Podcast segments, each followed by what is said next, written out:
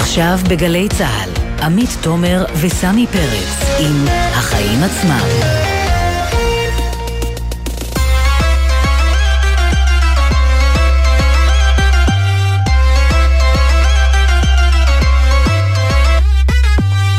עכשיו שש וארבע דקות, אתם על החיים עצמם, התוכנית הכלכלית-חברתית של גלי צה"ל.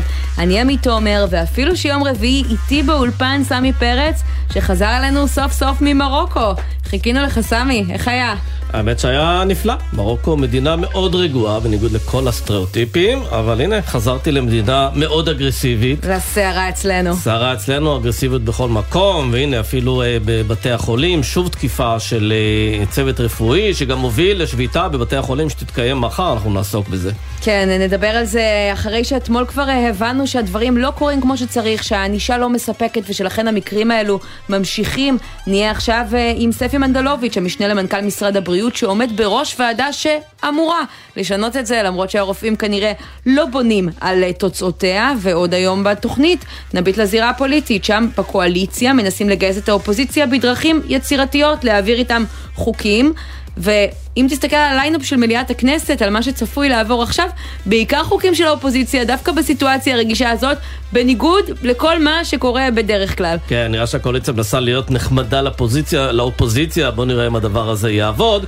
אנחנו נהיה כאן עם אה, חבר הכנסת אביר קארה, ממובילי הרפורמה ברישוי, ברישוי עסקים, ננסה להבין איפה הדבר הזה עומד. ובמקביל נשאר עם העין גם אל אה, הר מירון, שם ההילולה תתחיל בשעות הקרובות, ולצד עדכונים שוטפים נעסוק גם בפיצוי, בשאלה של פיצוי פצועי האסון, בשאלה האם ומתי יהיו כאלה, ובכלל, מהי האחריות של המדינה לאסון הזה. כן, וכמו שאנחנו אוהבים, סמי, נסיים בטעם מתוק עם מרשמלו, היום ערב ל"ג בעומר, ורגע לפני שהמדורות uh, מתחילות נדבר עם אחד מיבואני המרשמלו, שמסבר שצמצום המדורות בשנים האחרונות הוביל לירידה דרסטית גם בצריכה של הממתק הזה. טוב, זה ממתק שכל כולו סוכר, אז אולי זו גם בשורה חיובית במושגים מסוימים. האמת שאני מאז ומתמיד שנאתי מרשמלו, אבל אני, מניחה שמאזיננו אה, אולי אה, חובבים אותו יותר. כן, גומי מתוק, לא כן. יותר מזה. אז אה, קודם כל, אבל סמי, מה הכותרת שלך היום? תשמעי, אז יש חברה בשם אבו, כמו קיצור של אבוקדו, שהיא הודיעה היום על סגירת, הודיעה על סגירת הפעילות שלה בישראל, צמצום הפעילות בארצות הברית, וזה בא בהמשך לפיטורים של 500 עובדים לפני כמה שבועות, וגם פיטורים נוספים שמתוכננים, וזה לכאורה חלק מהסממנים של הקריסה שאנחנו רואים בשווי חברות ההייטק, אבל אבו אינה חברת הייטק במלוא מובן המילה, זו חברה של משלוחים ולוגיסטיקה, שירות משלוחים של מוצרי מכולת, ללא דמי משלוח או מינימום הזמנה, אבל לקבוצות, או לכמה עובדים באותו משרד, או לבנייני מגורים. והחברה עבדה בעיקר על מה שמכונה צמיחה. מה זה צמיחה? עוד ועוד לקוחות ועוד ועוד מכירות, אבל מעט מאוד רווחיות, אם בכלל. אז מגיע רגע ובו כל החברות ההייטק מתמודדות עם הדבר הזה, שבו שואלים איך מרוויחים מהביזנס הזה, ולאמת לאף אחד לא הייתה תשובה טובה איך מרוויחים מזה שאתה מביא עוד קצת מוצרי מכולת הביתה, לכן החברה על סף אה, סגירה. עכשיו, זו לא החברה הראשונה שאין לה מודל עסקי בר קיימא, היא גם לא האחרונה. אני חושב שבחודשים הקרובים אנחנו נגלה עוד כמה חברות כאלה, פשוט חברות שאין להן מודל עסקי ממשי, פעלו, גייסו, אה, מכרו, הנפיקו.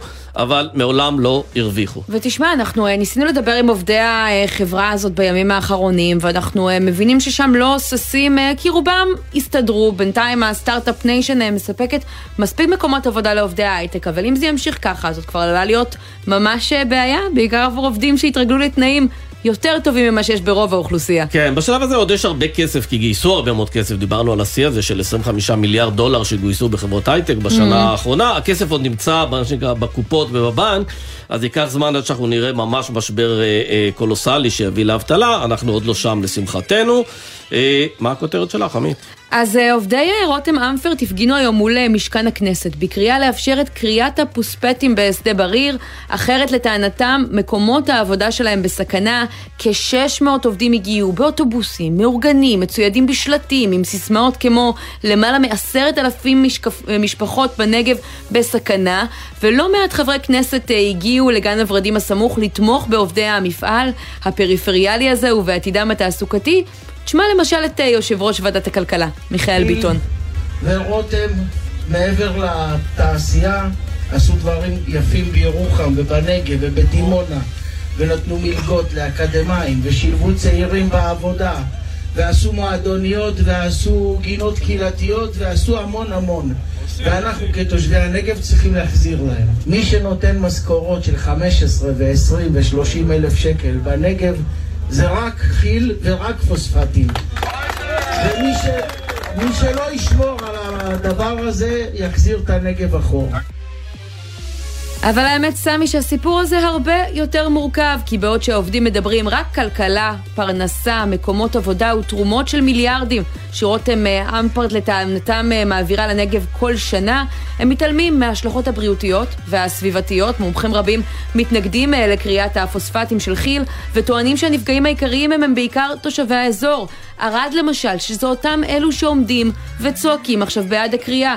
כי מה לעשות, כשזה מגיע לקרב של כסף מול בריאות, והכסף עלול להפסיק להגיע לחשבון הבנק אה, ויורגש היטב, בעוד שההשלכות שאולי יגיעו עוד שנים הן משהו שהרבה יותר קל לנו להתעלם ממנו עד שהן מגיעות, ואז גם הנזקים עולים. הרבה כסף, אבל בינתיים בכי"ל נדמה הם מצליחים להשתמש בעובדים שלהם, אלו שלא ירוויחו רווחי ענק מהקריאה, מקסימום משכורת קצת יותר נדיבה מבענפים אחרים, כי הרבה יותר קל לעורר אמפתיה באמצעותה מאשר שלעידן עופר, ששולט בחברה, אה, יבוא ויגן בעצמו על האינטרסים הכלכליים שהם בסוף בעיקר שלו. נכון, וגם צריך לזכור שבנגב יש הרבה מאוד ריכוז מאוד גבוה של מפעלים מזהמים, כימיקלים, כור גרעיני, שטחי אש של צה"ל ומה לא, ואני חושב שדוווקא תושבי הנגב צריכים להיות רגישים לעניין הזה של איכות הסביבה, ואני חושב שאם כבר רוצים לדבר על עוד עשרת אלפים מקומות עבודה, אה, למה לא לדבר על, אה, למשל, אה, בוא תצאו להפגנה בעד הקמת שדה תעופה בינלאומי שני בנגב, אה, במקום שיהיה אה, בגליל, כמו שרצו לעשות בממשלה, אה, וכך תקדמו את הנגב לא רק בעוד מפעל שיביא הרבה מאוד מקומות עבודה, גם במשהו שיגוון את התעסוקה, ולא עוד מפעל כימיקלים. אתה יודע למה?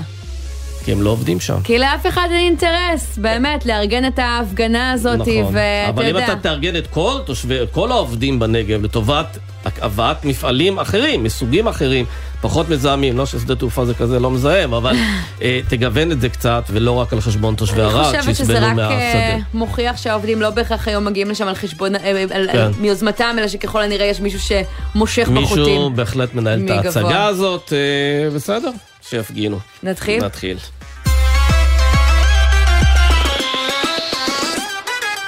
אנחנו עכשיו אה, לאלימות במערכת הבריאות כלפי אה, אנשי צוות אה, רפואי. שלשום בהדסה אירוע חריג, באמת משפחה גדולה, חמולה, מגיעה ופשוט מחרבת מסדרון של בית חולים, כולל הרבה אלימות בעקבות מוות של קרוב משפחה שהם לא הגיבו אליו כל כך טוב, אבל זה רק מקרה אחד שמציף בעיה גדולה, דיברנו על זה אתמול בתוכנית, יותר מ-300 מקרים בשנה של אלימות פיזית כלפי אה, אנשי צוות רפואי, ואלו רק המקרים המדווחים. שמאבטחים לא בדיוק מצליחים לבלום אותם, ולך תדע בעיקר באמת כן מספיק איזה... כן, כן מספיק מאבטחים, מהם. כן, אה, ולא קורים הרבה מאוד אה, דברים. עכשיו יש ועדה שמנסה לשנות את זה, אבל נדמה שהרופאים החליטו לא לחכות למסקנותיה, ואנחנו רוצים לדבר עם יושב ראש הוועדה הזאתי, דוקטור ספי מנדלוביץ', שהוא גם המשנה למנכ"ל משרד הבריאות, שלום.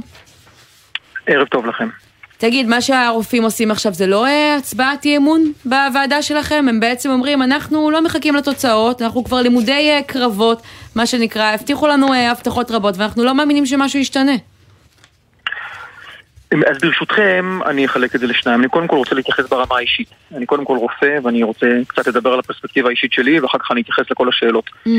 אני רופא, אני רופא 14 שנה, אני רופא ילדים, רופא רפואה דחופה ילדים, ואני רואה לאורך השנים אה, מגמה, שינוי אה, פשוט אה, קטסטרופלי במגמה, אם נשווה את זה למצוקת הדיור, אז כמו שאנשי הכלכלה, שזה אתם אומרים שאי אפשר להשוות את המשק לפני 14 שנה, אז גם ככה, מהפרספקטיבה של מי שהתחיל כרופא צעיר, לאט לאט צמח במערכת, האקלים היום במערכת הבריאות הוא שונה לחלוטין. כלומר, אתה אומר הוא רק הידרדר, כי אנחנו מדברים כבר הרבה מאוד שנים על אלימות כלפי אנשי צוות רפואי. בהחלט, בהחלט. מה שפעם היה משהו שהוא חוק בל יעבור, קו אדום, קו האדום הזה הולך כל הזמן ועולה ועולה. אני באופן אישי מרגיש את הדברים האלה, אני עדיין עובד כרופא. אה, בהמשך, בבית החולים, גם כשהייתי בתפקידי הנהלה, במקביל לתפקידים קליניים, יש לי כל כך הרבה סיפורים, וכמו שיש חולים שלא שוכחים, יש מקרים שלא שוכחים, אה, רופא שמאיימים עליו ברצח, ואנחנו צריכים להבריח אותו דרך חדר מדרגות, ולשים אותו בבית ארבעה ימים כי הוא מפחד לחזור לבית חולים, שמשפחה תתפוס אה, ותתקוף אותו, רופא וואו. שאיימו עליו, רופא אחר שאיימו עליו ברצח, אה, ומחרת בבוקר מצא את עצמו בחדר צנתורים עם אירוע לב, ועוד הרבה מאוד מקרים מעבר לתקיפות הפיזיות, ובאמת מה שאתם שומעים כאן הוא קצה הקרחון.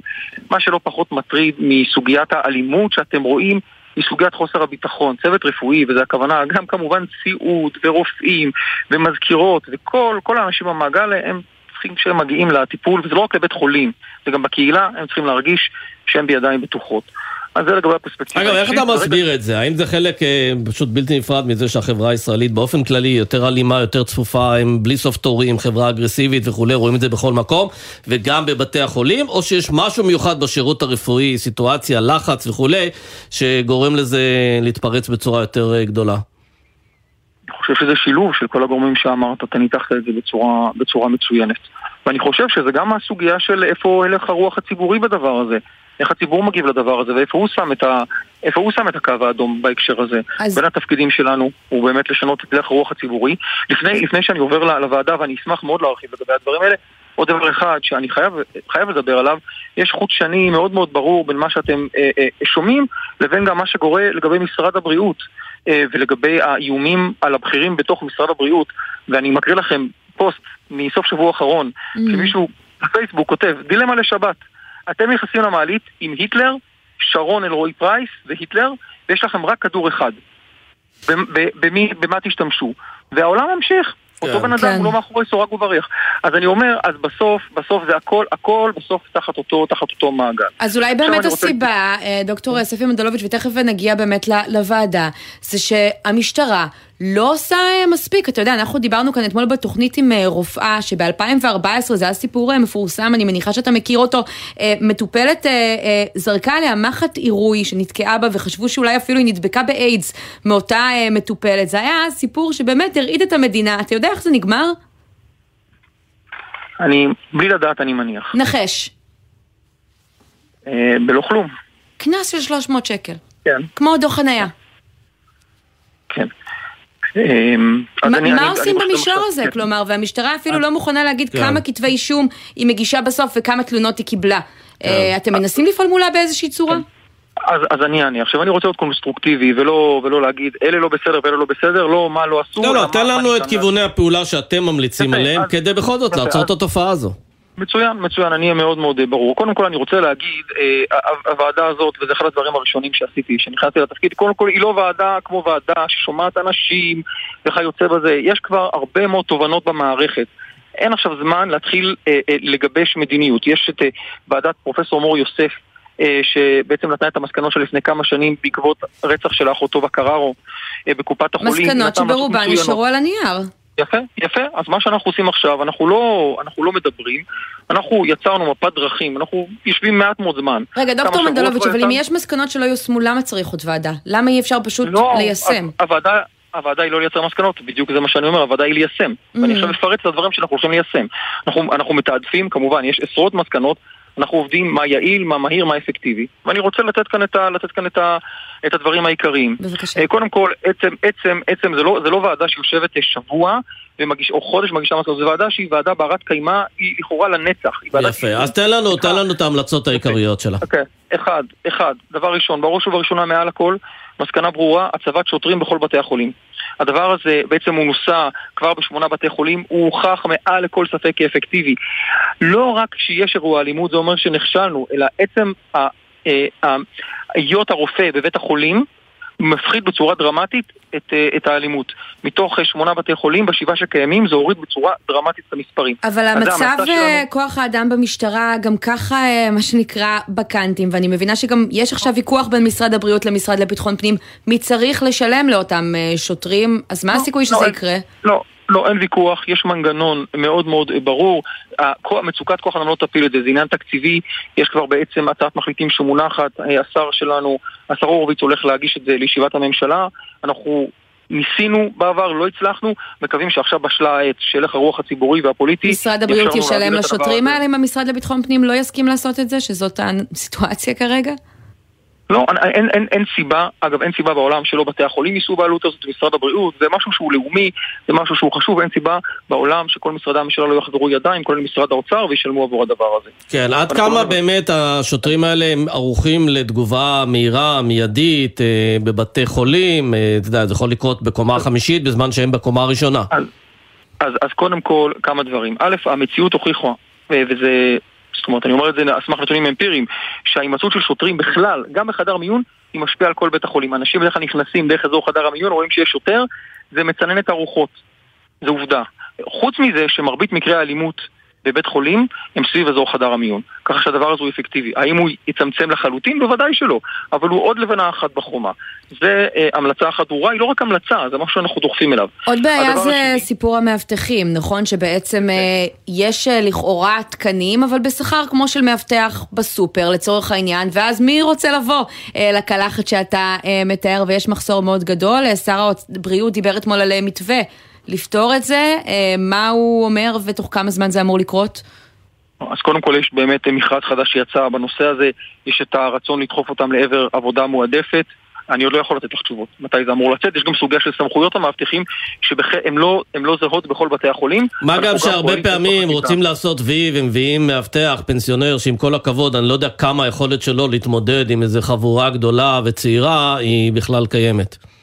אני חייב להגיד שבבתי החולים לפחות, אוקיי, אה, בשונה מהקהילה, יש כללים מאוד מאוד ברורים למי יכול להיות מאבטח בית חולים וזה אה, בוגרי אה, רובעים מסוים בצבא, זה לא הטייפקאסט שאתה מתאר, יש סוגיה של סמכויות ויש סוגיה של כמות ואיוש התקנים. אה, ואנחנו מתמודדים עם זה. אז תן לנו לוח אה, זמנים בכל כן. אופן עד כמה שאפשר, כי אתה יודע, הוועדה הזאת דיברו על להקים אותה ולהתחיל ליישם אי שם ב-2019 גם, אחרי צעדים ארגוניים, הייתה קורונה, לא הייתה ממשלה, אה, ובכל זאת אנחנו כבר שלוש שנים אחרי, מתי נראה את זה קורה? שוטרים אני מקווה שתראו באופן המיידי. אני רוצה עוד להגיד דברים דווקא שהם יכולים להיות באופן מיידי. אני רוצה, אני רוצה לתאר את הדברים. יש סוגיה, אנחנו יודעים שאחת הבעיות שבעצם גורמות לסגירת התיקים היא הסחבת והעיכוב, וגם העובדה שאנשי צוות לא רוצים להגיש תלונות רפואיות. אנחנו הולכים לייצר, וכאן אנחנו חוברים, ואני רוצה להחמיא לפרקליטות ולביטחון פנים ולמשטרה, כולם מבינים את הצורך, אנחנו הולכים לייצר. זה לא להמליץ, כבר בעצם יש המלצה, אנחנו הולכים ליישם מסלול מהיר. ברגע שתהיה תלונה, קודם כל האיש צוות לא צריך לנסוע למשטרה, הוא יכול לעשות את זה באיפה שהוא מותקף. מה עם הענישה? כן. אגב, מה, כן, מה, מה לגבי, אגב, בעבר היו מגבילים את, גם את שעות הביקור, גם את מספר המבקרים, ואיכשהו נוצרה איזו התרופפות בעניין הזה, יכול להיות שגם זה חלק מהפתרון, לבוא ולהגיד, בוא'נה, יש עוד ביקור, שני אנשים נכנסים, לא עשרים אנשים, אה, וכך הם מצמצמים אולי את הפוטנציאל. אז בואו תרשו לי לסיים את התשובה הראשונה ואני אענה לשאלה הזאת. ולגבי הענישה, אה, קודם כל משהו אחד, הבעיה היא לא, חומ, היא לא חומרת הענישה, החוק הוא מאוד רחב. הבעיה זה האם מחליטים ליישם את, ה, את החוק הקיים, זה דבר ראשון. וזה, כמו שאמרתי, תלוי בהלך הרוח הציבורי. הדבר השני הוא, אנחנו גם, אה, אנחנו גם הולכים לעבוד על מסלולים אחרים, כמו קנסות מנהליים. לא חס וחלילה במקרים בהם מישהו עושה עבירה פלילית, אבל לפעמים במקרים עדיף לתת למישהו קנס גדול, מיידי, שיכאב, זה הדבר שהכי מרתיע, אל מול תהליך סחבתי שייקח כמה שנים וכנראה יסתיים בלא כן, כלום, זה משהו כן. שאפשר לעשות אותו בזמן מהיר, ואנחנו עובדים על זה כבר עם המשרדים, עם המשרדים, אה, אה, דוקטור ספי מנדלוביץ', לצערי זמננו תכף נגמר, אז אני רק רוצה להתחיל ככה עם השאלה הראשונה ששאלתי ולא ממש קיבלתי עליה מענה. למרות כל הצעדים שאתה מתאר, ולמרות שאתם עובדים על זה כבר כמה חודשים במשרד הבריאות, הרופאים החליטו שהם לא מחכים, הם שובתים מחר, אתה לא מרגיש שזה הצבעת אי אמון במשרד הבריאות? לא, אני לא הייתי מייחס את זה להצבעת אי אמון. אני חושב ששביתה, אה, כמובן, היא אקט, אה, היא אקט מאוד מאוד משמעותי, במיוחד שהוא פוגע אה, בציבור. אני חושב שהרופאים מרגישים שדוחקים אותם, שדוחקים אותם לקצה הזה. אנחנו עובדים מספר שבועות, אז הצבעת אי אמון בוועדה זה לא, זה לא הסוגיה כאן. אני חושב שיש כאן צורך אמיתי של הרופאים למחות. אני גם רופא, אני מרגיש את הדבר הזה. אנחנו עושים את העבודות שלנו בצורה מאוד מאוד אפקטיבית, יעילה ומהירה. כן, רק לסיום, רק תשיב לי על שאלתי, אתם תגבילו את שעות הביקור, את מספר המבקרים, כדי לצמצם את הפוטנציאל אה, לאלימות? יש, יש מדיניות לכל בית חולים בכל אזור. זה לא תמיד הפתרון הנכון, בהחלט יש שם הרבה בתי חולים שמגבילים את שעות הביקור. לתת הנחיה גורפת הגבלת שעות ביקור זה לא תמיד דבר שמביא ערך. ברור. יפה. נסיים עם זה, דוקטור אה, ספי מנדלוביץ', משנה למנכ"ל משרד הבריאות, תודה רבה לך. תודה רבה, להתראות לכם.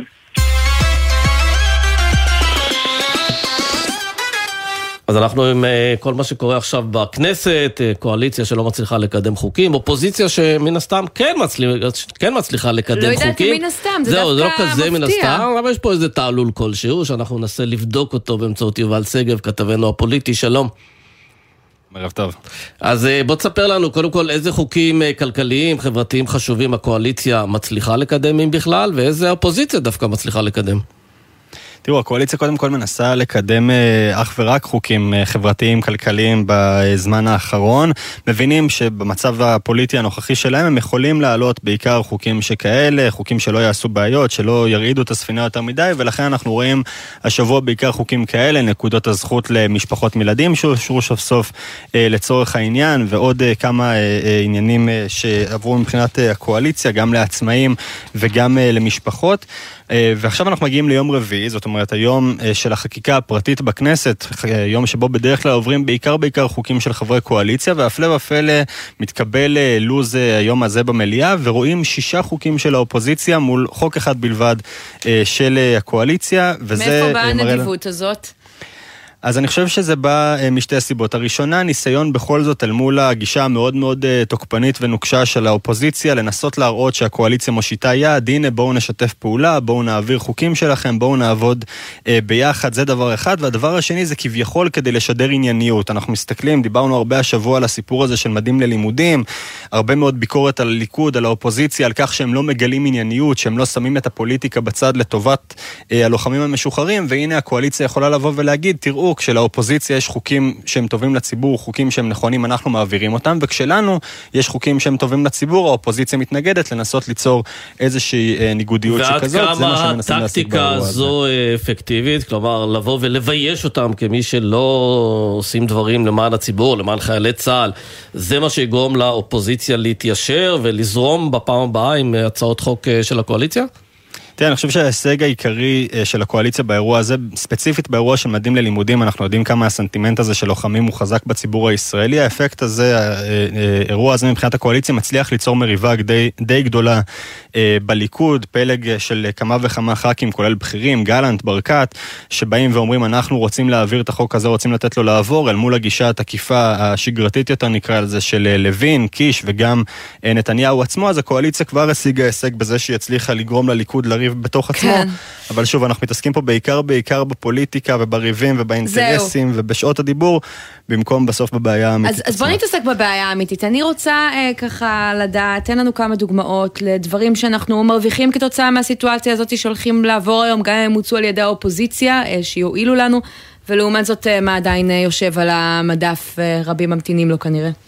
אז היום היו כמה חוקים של האופוזיציה, כאמור, חוקים שיכול להיות מאוד שבלי הגישה החדשה הזאת של הקואליציה לא היו עוברים, למשל, החזר הוצאה לנסיעה באמבולנס, עד היום אם הייתם אה, מקבלים פינוי באמבולנס מהבית ולא הייתם מתאשפזים בסופו של דבר, הייתם צריכים לשלם על זה. החוק שעבר היום אה, בקריאה ראשונה בעצם אומר שאם אתם מעל גיל 80, אה, הביטוח שלכם מכסה בכל מקרה את אותה נסיעה באמבולנס, גם אם לא ישפזו אתכם לבסוף, כדי שקשישים, אנשים מאוד מבוגרים, לא יצטרכו לעשות את החישוב הכלכלי הזה של להגיע לבית חולים או לא, וגם אם חס וחלילה נפטרתם בדרך לבית החולים, גם אז הביטוח שלכם, קופת החולים תשלם את הנסיעה, אני חושב שזה אה, חוק שהוא לכל הדעות חיובי. זה נשמע מצחיק, אבל רודפים אחרי פעמים אחרי משפחות נכון, של נכון, נכון, אנשים, משפחות וזה... של אנשים שהלכו לעולמם, ו- כן. ובמשך אה, שנים פה רדפו אותם בשביל להוציא את הכמה מאות שקלים האלה, חוק חיובי לחלוטין, ששוב, יכול להיות מאוד שאם היינו בסיטואציה הרגילה של התנגדות כמעט אוטומטית לחוקי אופוזיציה, לא היינו רואים את החוק הזה עובר, וזה כמובן חיובי. עוד חוק שבא לחזק את הנשים העצמאיות, שבעצם קובע שאם הן עובדות בהיקף קטן של שעות עבודה, הן יכולות לעבוד, יכולות להמשיך לנהל את העסק הקטן שלהן, אה, אה, ולא להיות אה, מושבתות לחלוטין מעבודה כדי לקבל את דמי האבטלה מביטוח לאומי, גם זה, דמי ה... חופשת הלידה, סליחה, כן. חופשת לידה, כן, מהביטוח הלאומי, גם זה חיובי, אומרות חברות הכנסת מהליכוד, אורלי לוי וקרן ברק, שקידמו את החוק הזה, שזה יעודד יותר נשים להיות עצמאיות, להרגיש יותר חופשיות ובטוחות כן. בכך שהן יוכלו לנהל את העסק שלהן גם בתקופה הזאת של חופשת הלידה. ומהצד השני, וגם זה חוק שיכול להיות שלא היה עובר. עכשיו, מהצד השני, חוקים של הקואליציה שאמורים היו לעבור אם הייתה אה, קואליציה יותר רחבה ואם לא הייתה התנגדות של האופוזיציה, אז למשל זו חלופת התמ"א של איילת שקד, גם נושא מאוד מאוד גדול, אה, מה שאנחנו מכירים כיום כתמ"א 38, אה, לשדרג, לשפץ בניין ישן תמורת כמה דירות לטובת הקבלן המשפץ. בעצם תכננו להרחיב את הנושא הזה, לאפשר לשפץ בתים, להגדיל בניינים בצורה הרבה יותר רחבה בגלל הצפיפות. הרבה בגלל המחסור בדיור, אז זה אמור היה לעלות השבוע להצבעה וזה לא עלה, בגלל שפשוט לא נשאר זמן אל מול ההתנגדות אה, של האופוזיציה. עוד חוק שאמור היה לעלות השבוע... אגב, צריך להזכיר שאיילת שקד היא זו שמטרפדת בקואליציה את הצעת החוק שאמורה למנוע מנאשם בפלילים להיות ראש ממשלה. השאלה אם היא עושה איזו עסקה עם האופוזיציה כדי לקבל אישור לתוכנית תמ"א 38 שלה, תמורת הסרת חושב... בעצם החוק הזה. חלק מה, מהסיבה שהחוק הזה הוסר מסדר היום, התמ"א, זאת אומרת חלופת התמ"א של שקד, שמאוד מאוד יקרה לליבה, זה היה בתוך איזה שהן הסכמות בין הקואליציה לאופוזיציה. הקואליצ... האופוזיציה אמרה, אנחנו מקצרים שעות דיון, אנחנו ניתן לכם אה, לפעול בצורה יותר נוחה ולא עד שעות מאוחרות, ולצאת נגיד היום ברביעי כן. בשעה סבירה הביתה, okay. אוקיי. אבל תוותרו על כמה חוקים, דרשו מהם להסיר את החוק של שקד, יכול להיות שכדי לעצבן את איילת שקד. אבל תן לנו במשפט עוד הצעת חוק אחת חשובה, נכון? משהו של משרד הרווחה? כן, עוד הצעת חוק שאמורה הייתה לעלות השבוע, וגם, לצערנו, ירדה משולחנה של הכנסת, משהו שנוגע אה, לילדי אומנה. עד היום ילדי אומנה, בשביל כל טיפול תרופתי, גם הכי בסיסי בעולם, היו צריכים לקבל אישור פרטני לכל אירוע ממשרד הרווחה, כדי שההורים המאמצים, אה, הורי האומנה, יוכלו לתת להם את אותו טיפול תרופתי, או לקחת אותם אפילו לרופא. רצו להעביר הצעה שתקל את העניין הזה, שעדיין יהיה צורך בעדכון של האחראים במשרד הרווחה, אבל זה יוכל להיעשות אחרי שנותנים את התרופה ומקלים על הסבל של הילד. מדבר עליו או כותב עליו, כי גם ככה האוכלוסיות האלה נמצאות מתחת לרדאר, אבל משיקולים פוליטיים בלבד. לא מעבירים את זה. בסדר, יובל שגב, כתבנו הפוליטי. תודה רבה, ובוא, אתה מוזמן להישאר איתנו, כי מצטרף אלינו עכשיו אה, חבר הכנסת אה, אביר קארה, סגן אה, שר במשרד ראש הממשלה, שלום. ערב טוב ולג שמח לכל המאזינים, וגם לך עמית ולסמי. תודה רבה, שמענו שאתה מבלה במדורה, נכון? אני התכוונתי לבלות במדורה, בינתיים ביליתי בהמתנה אצלכם חמש דקות על הקו, תכף אני לוקח את הילד... אה, אז שרפנו לך חמש דקות לפני המדורה הגדולה, אבל תגיד, באמת יש טקטיקה כזו של הקואליציה? בואו נהיה ענייניים עם האופוזיציה, נקדם להם חוקים, בתקווה שאולי גם הם יהיו ענייניים ויזרמו איתכם עם הצעות חוק? אה, קודם כל כן, אני חושב שיש עכשיו הזדמנות, דווקא במצב הפוליטי הזה. תראה, הדברים שאנחנו מקדמים עכשיו לא יפרקו את הממשלה, אבל מה שכן אפשר זה להעביר דברים לטובת הציבור, וכל מה שיש עליו הסכמות, ובאמת זה דברים שהם לטובת הציבור הרחב, בהחלט אני חושב שזאת הזדמנות להפוך את הכנסת מהחוסר מהות שהיה בה בשנים האחרונות לכנסת מהותית שעוסקת באזרחי ישראל, לפחות בתקופה הזאת, ואני קורא לכולם, אופוזיציה, קואליציה, יש הרבה מאוד אתגרים ביוקר המחיה, הרבה מאוד אתגרים בפתיחת השוק לתחרות, הרבה מאוד דברים שאנחנו מקדמים, ויש גם חוקים טובים לטובת אזרחי מדינת ישראל, כמו ממדים ללימודים, שאני מקווה מאוד שהאופוזיציה תתעשת ותצביע בעד ביום שני. ובכלל, גם היום, אנחנו ראינו כמה חוקים שהם טובים לאזרחים, אופוזיציה וקואליציה, ואני חושב שהגיע הזמן שאנחנו באמת נשתף פעולה לטובת האזרחים ששלחו אותנו לכנסת. אבל אביר מנגד, נניח כשאתם יושבים עכשיו עם האופוזיציה ויש את אה, אה, רפורמת אה, תמ"א 38 החלופית של השרה שקד, חברת מפלגתך, שככה זה גם משהו שמשפיע על החיים שלנו, ובינתיים תמ"א 38 הקודמת על כל חסרונותיה נמשכת ונמשכת כבר הרבה מאוד שנים, למרות שהחליטו שזה פתרון לא אופטימלי, ואתם לא מצליחים להעביר את זה.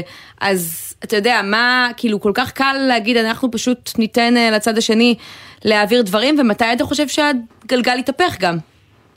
עמית, אתמול אנחנו, ביום שני, סליחה, אנחנו העברנו את כל החוקים שרצינו בכנסת. אני יודע, ער לזה שהמצב הזה הוא מצב מאוד מאוד מאתגר, אבל יחד עם זאת, כל, כל מצב מאתגר כזה גם מביא את ההזדמנויות. אני חושב שיש פה הזדמנויות רבות לעבוד לטובת, לטובת הציבור ולטובת האזרחים שקוראים תחת נטל יוקר המחיה במדינת ישראל ולהתעסק באמת בנושאים של... אבל אולי זה העניין, חבר הכנסת קארה, שיכול להיות שהאופוזיציה תזרום איתכם בדברים נקודתיים, לא כאלה שאתם יכולים להציג לציבור כהישגים גדולים. כלומר, אם יתנו לכם ניצחונות קטנים, ניצחונות גדולים, לא תקבלו, ושאלה אם זה לא מתכון לשיתוק בדברים הבאמת גדולים, כי יוקר מחיה, אתה בטח יודע, זה רפורמות מאוד גדולות שכרוכות במאבקים מאוד גדולים, זה לא דבר שאתה לוחץ על כפתור וזה קורה. סמי ועמית, אני מראש, אה, מראש אה, לא ציינתי את העובדה הזאת שאני דווקא בעד שאנחנו קצת נצנן חקיקה באופן כללי, כי חקיקה גם מביאה איתה הרבה דברים, הרבה מאוד רגולציה והרבה מאוד uh, בירוקרטיה שאני אצטרך לבטל בהמשך, אתה יודע, אני אמון על הנושא הזה. Um, אני לא אומר את זה רק בצחוק, אני אומר את זה ממש ברצינות. אני חושב שהכנסת באופן כללי צריכה טיפה לצנן את, ה, את החקיקה שלה ואת המוטיבציה הזאת לחוקק חוקים. הרבה מאוד חוקים שמביאים ל... אני יכול להגיד לך שאני באופן אישי וכל יום חמישי יושב לכתוב אה, לוועדת שרים לענייני חקיקה את העמדות שלי על החוקים שהולכים לעלות בוועדת השרים, ול-90 אתה יודע מה, ל-85% מהחוקים אני פשוט מתנגד. כי אני חושב שהם אה, לא רואים את הנזק למול התועלת שלה, ולכן אני חושב שדווקא אפשר לצנן, אבל בדברים הממש ממש טובים, שעליהם יש הסכמות, אפשר לקדם אותם, אני חושב שהמצב הפוליטי מביא איתו הזדמנות אדירה, ואני שמח על כך. אגב, איך אתה מסביר את זה שאתה כמנהיג העצמאים לא חתום על אה, הצעת החוק שקרן ברק ואורלי לוי אבקסיס אה, הגישו לגבי חופשת לידה לעצמאיות?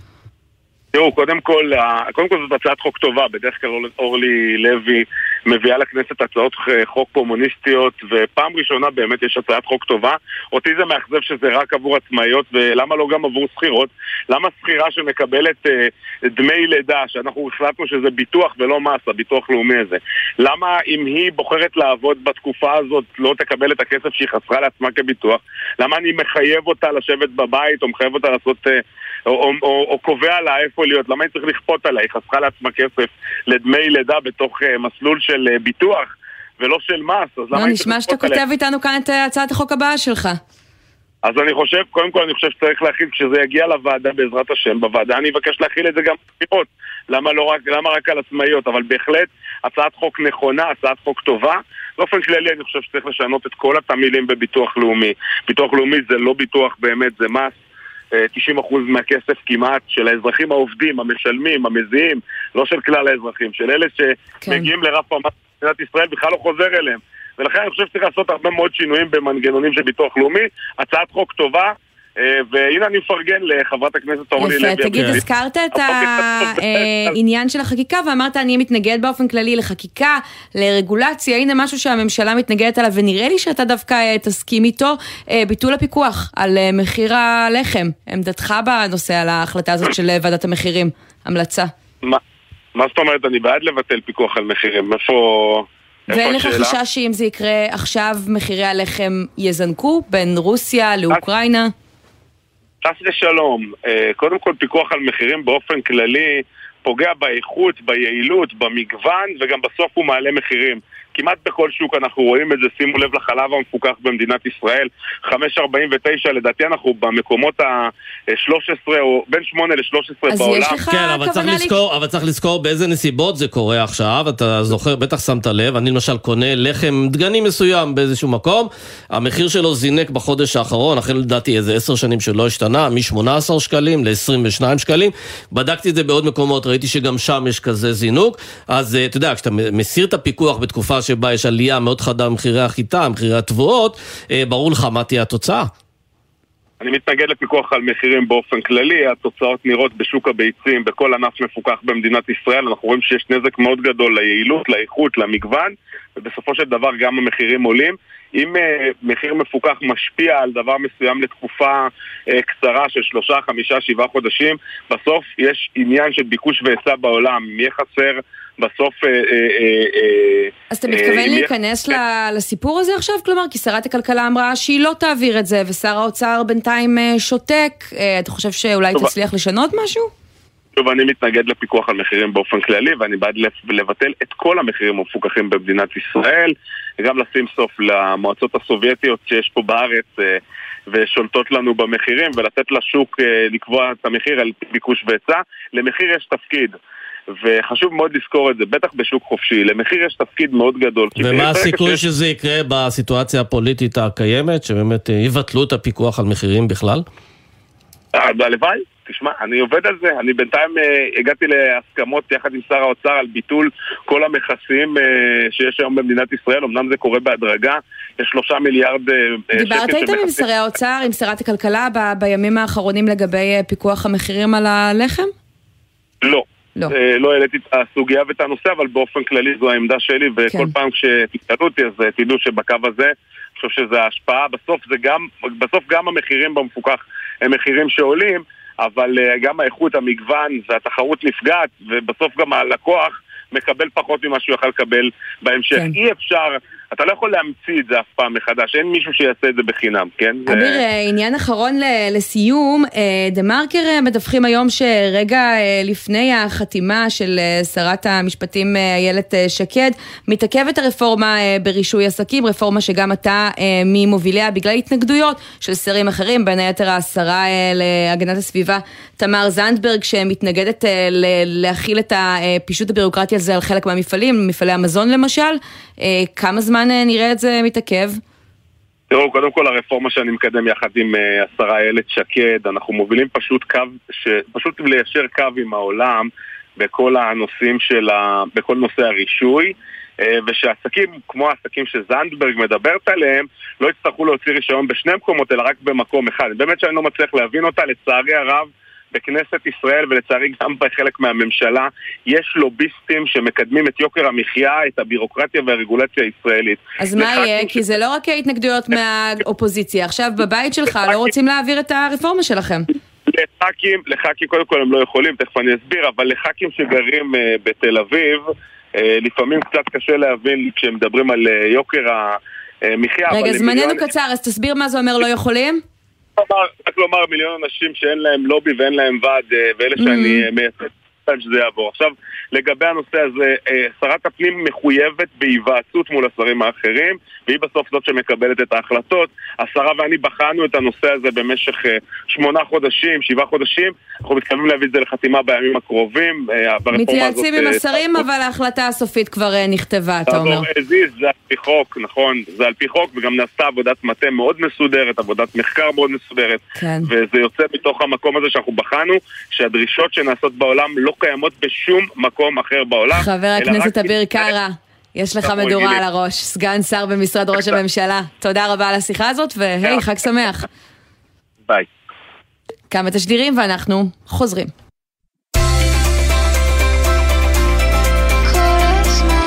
גלי צה"ל, יותר מ-70 שנות שידור ציבורי.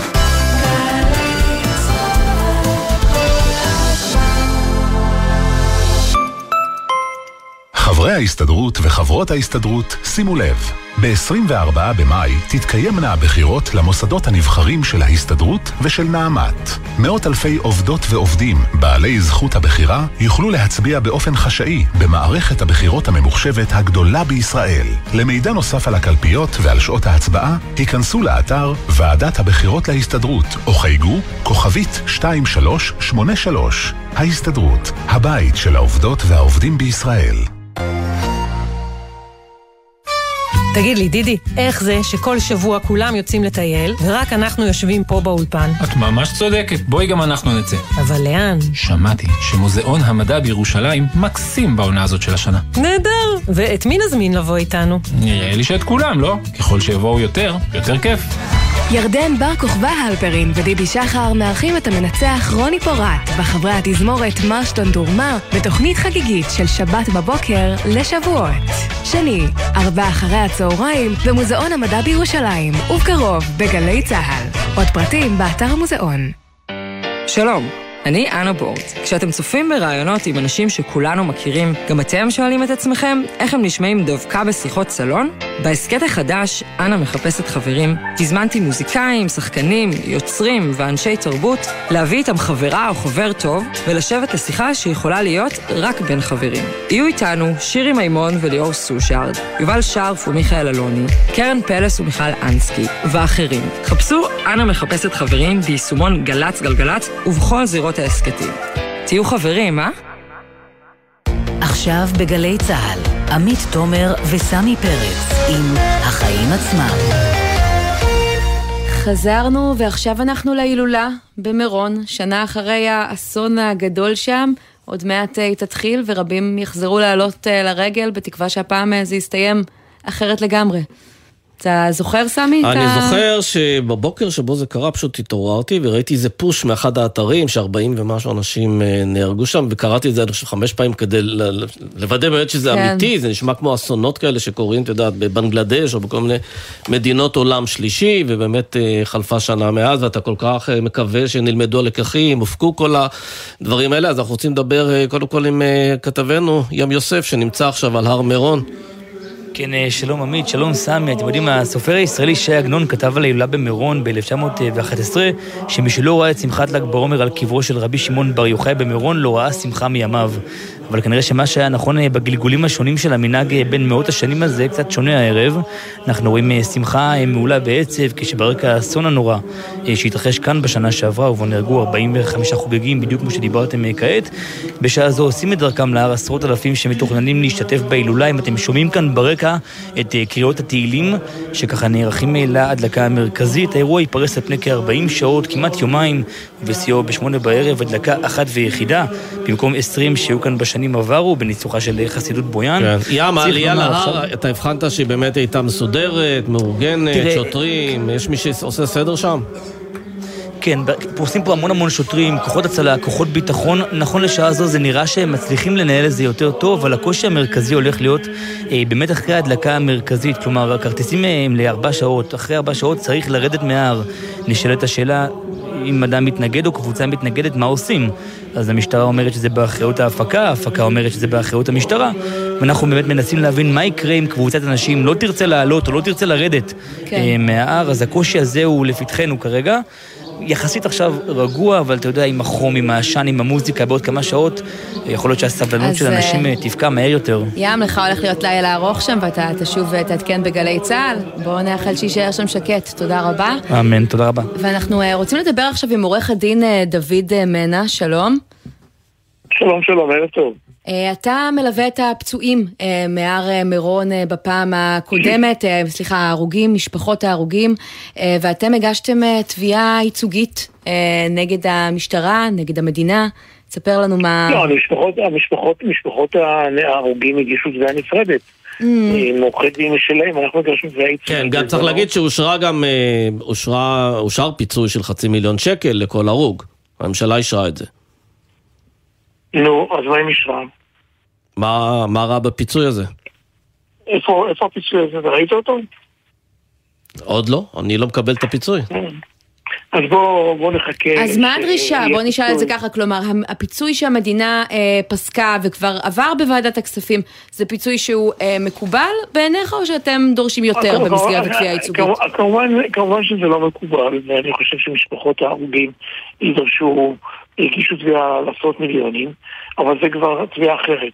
אנחנו הגשנו תביעה ייצוגית, ואני עדיין לא רואה את ההחלטות מיושמות כרגיל. יש הרבה הרבה הבטחות, הבטיחו הבטחות לפצועים, הבטיחו הבטחות לכל מיני גורמים, אבל תכלס לא ראיתי שום דבר. תגיד, אבל באיזה אני... מצבים, אתה היית גם סמנכ"ל בביטוח הלאומי, באיזה מצבים אה, ברור שהמדינה יש לה אחריות והיא צריכה אה, לשלם פיצוי? כי הרי כמעט כל דבר המדינה קשורה אליו. גם אם מישהו נפל באתר בנייה, אתה יכול לטעון שהמדינה לא בסדר, כי היא לא דאגה לאכיפה או לרגולציה מספיק טובה, ולכן היא צריכה לשלם פיצוי. לא, אני לא טוען את זה, אני טוען שהמדינה שלנו, ברוך השם, ברוך השם, אה, מתרשלת בהרבה דברים, ברוך השם, במרכאות. אה, כי כל דבר כזה שהמדינה מעורבת בו ולא יישמה דברים ולא תיקנה דברים ונתנה לדברים להתרחש, המדינה אשמה. לא בגלל, לא פה, פועל בניין שנופל ונהרג, יש מחדל של חברת הבנייה, לא של המדינה.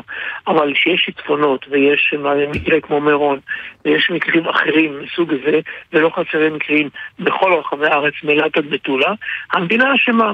והמדינה מעוולת, והמדינה מתרשלת, ולכן תובעים את המדינה, כמו גם את הרשויות אבל נניח... אבל זה בעצם לתת פטור לאזרח מכל אחריות לכל דבר, גם למי שמצטופף ודוחק, ואתה יודע, ונדבק למי שנמצא לפניו, וכאילו, ולא שם לב, לא כך אחריות בעצם על ההתנהגות שלו לא, באותו מקום. לא, תראה, אם היו 30 אלף איש במתחם אה, אה, הדלקה של, של תולדות אהרון לפני שנה, אז מן הסתם מישהו מפוקח היה רואה שיש 30 אלף איש, ויש פתח יציאה וכניסה אחד, ולא אחד שני אלטרנטיבי, אלא אחד, אז הכל יכול היה להגיד, רבותיי, יש צפיפות, שורות כן. ראשונות ושניות. מישהו היה יכול עכשיו, לעצור את זה גם אם ההתנהגות הייתה לא אחראית, בזה אתה צודק, אבל אם אני מסתכלת, עורך דין מנה, על אסונות אה, אחרים שהיו, נגיד אותי זה ישר מחזיר לאסון אה, ערד, שנקבו בו הרבה פחות אה, חיים, אבל הוא עדיין היה איום ונורא.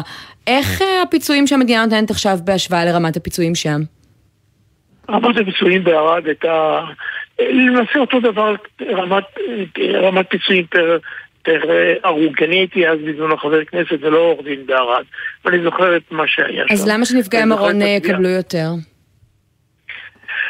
לא, כי במירון נהרגו 45 ובערד היו ש- פחות, וכמובן קיבלו פה, אה, מבחינת פר- פר הרוג אני מדבר, פר הרוג. אה, יכול להיות שהתשלום יהיה אותו תשלום פיצוי, אבל במירון זה הרבה יותר. והדברים חוזרים על עצמם, ראית ערד ומירון ומקרים רבים אחרים, אנחנו פשוט, איך אמר בזמנו ראש הממשלה המנוח רבין, אנחנו מדינת החפיף, אנחנו מחפשים כל דבר. את יודעת כמה מבקר המדינה ביקר את מה שנעשה במירון?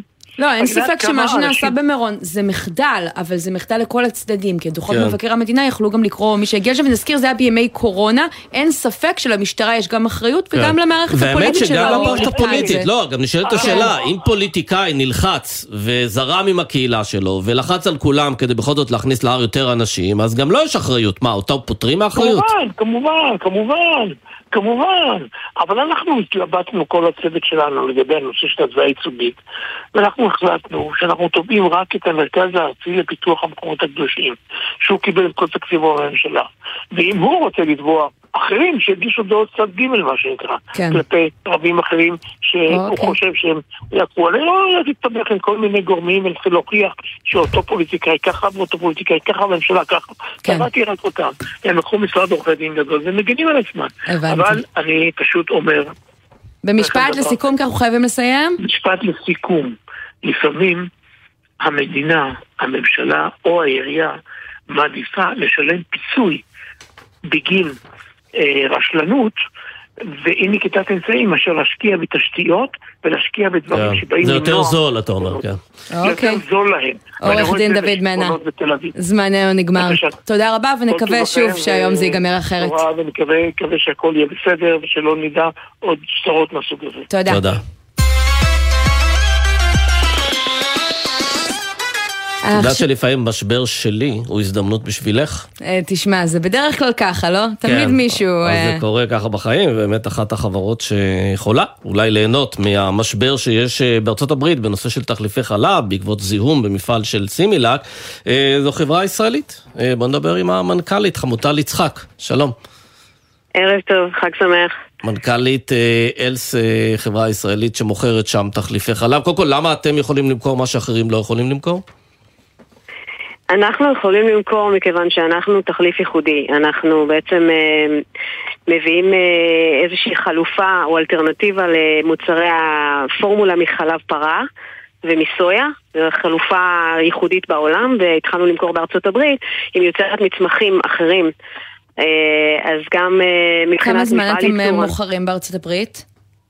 אנחנו מוכרים שם מיוני- מאוגוסט 2020. ספרי לי איך היו המכירות שלכם בדרך כלל, ואיך הן... אה, כמה הן עכשיו בשבועות האחרונים מאז שמדפי אה, תחליפי החלב, רק נזכיר למאזינים שלנו, אה, התרוקנו לחלוטין בעקבות הריקול של סימילק, אה, שם היה זיהום חיידקי שהוביל למותם של שני תינוקות. נכון. אז מה זה עשה למכירות שלכם? קודם כל אני מציינת שאנחנו מוכרים פורמולה לפעוטות, אנחנו עכשיו בשלבי המחקר הקליני כדי שיהיה לנו אישור למכור פורמולה לתינוקות מגיל אפס. אבל אנחנו עדיין מוכרים פורמולה לפעוטות ומפ- מה ההבדל בגיל? מוצרים- מתי אה, תינוק הופך לפעוט? מ-12 חודשים, מ-12 חודשים ומעלה, זה לפעוט.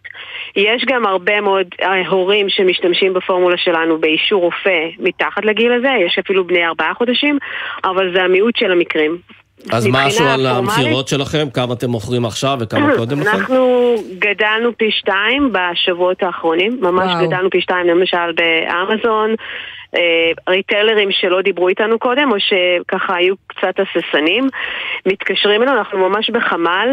אתמול קיבלנו ב-12 בלילה טלפון מהמנהל המכירות שלנו בארצות הברית, שאומר שוולמארט רוצה ל- ל- לקבל 1,500 משטחים של פורמולה. כמובן שאין לנו לספק את הכמות הזאת. כמה יש לכם? אה, כמה יש לכם לספק? יש לנו נגיד כמה מאות, אבל אנחנו לא רוצים לפגוע בשרשרת האספקה שלנו עם לקוחות אחרים, אז אני לא אסכן את זה, עם כל הכבוד לוולמארט, אני לא אסכן את הלקוחות האחרים הקבועים שלנו, ולכן החלטנו לא ללכת על זה, זה גם משהו חד פעמי. אנחנו. כן נכנסים לוולמארט, אנחנו גם מוכרים בוולמארט.קום, אבל...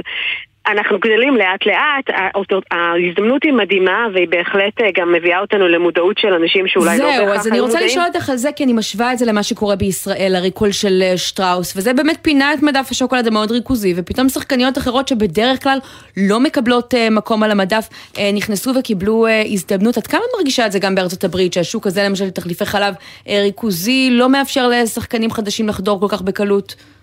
חד משמעית, זה אחת הבעיות בעיקר בשוק האמריקאי, זה מאוד דומה לשוק הישראלי, אבל זה אפילו עוד יותר חזק. באמת? מכיוון ש... בוודאי, מכיוון ש... כל פורמולה, לא משנה אם היא חלבית, נמכרת בכל העולם, כבר נעשו עליה עשרות מחקרים קליניים בעבר, זאת אומרת לא על הפורמולה הזאת ספציפית, אבל על הרכב מאוד דומה. גם אם היא כזאת, היא עדיין צריכה לעבור מחקר קליני, וזה דבר, זאת חיה אה, ייחודית לחלוטין בארצות הברית. רק בארצות הברית הדבר הזה קיים.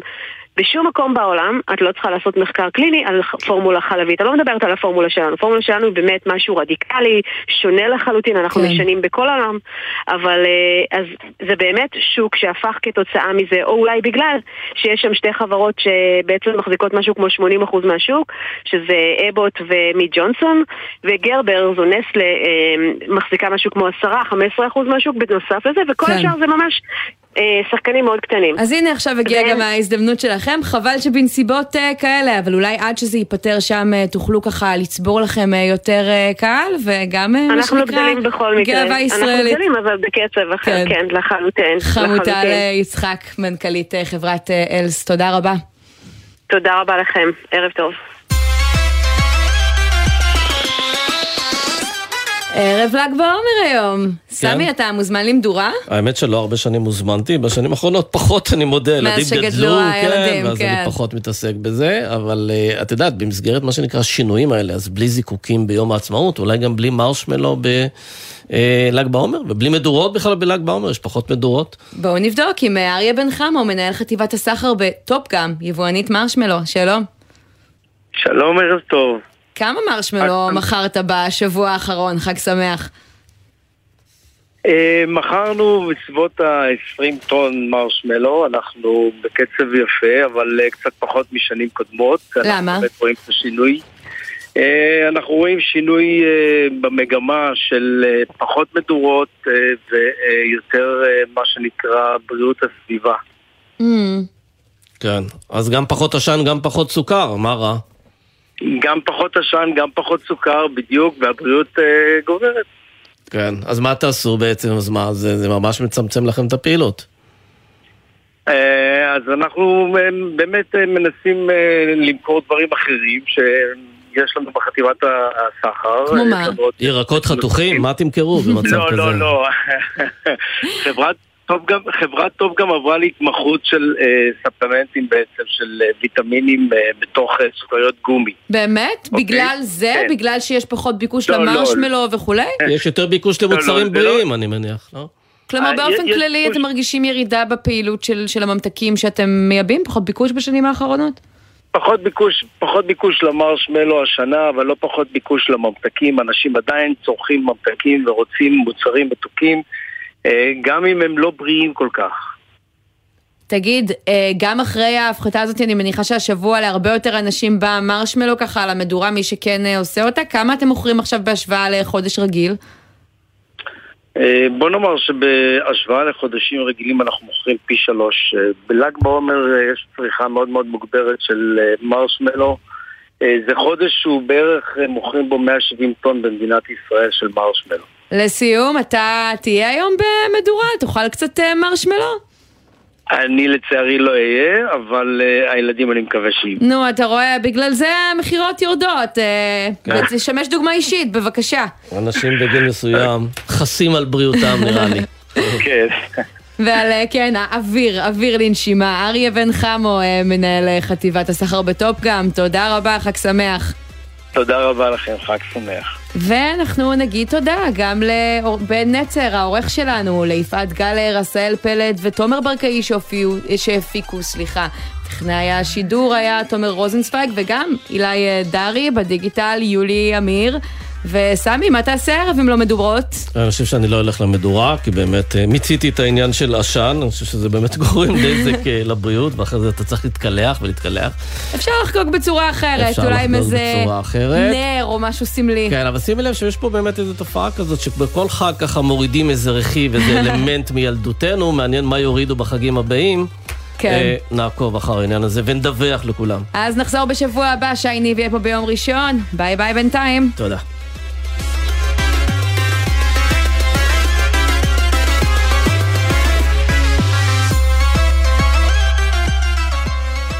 בחסות הפניקס סמארט, המציעה ביטוח משכנתה שיוכל לחסוך לכם עד אלפי שקלים. חייגו כוכבית 5432 או חפשו הפניקס סמארט בגוגל. הפניקס חברה לפיתוח בע"מ. בחסות אייס, המציעה מחלקת פרזול גם בשעות הערב. כי התמונה שרציתם לתלות לא תתעלם מעצמה.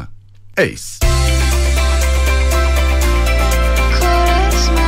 גלי צה"ל, יותר מ-70 שנות שידור ציבורי.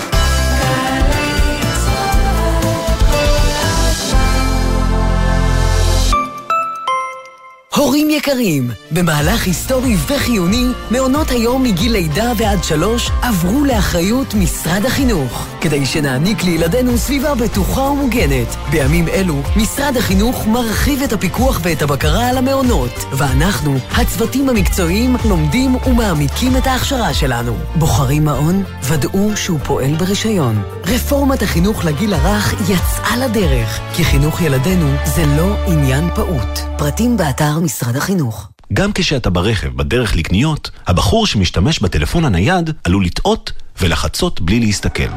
עשרה כמה שפחות זה פי שניים סיכוי לחיות. בייחוד בתוך העיר, סעו לאט יותר. לא מתים מזה, כי כולנו יחד מחויבים לאנשים שבדרך. לפרטים נוספים חפשו אסקרלבד. מיד אחרי החדשות, אלעזר בן לולו.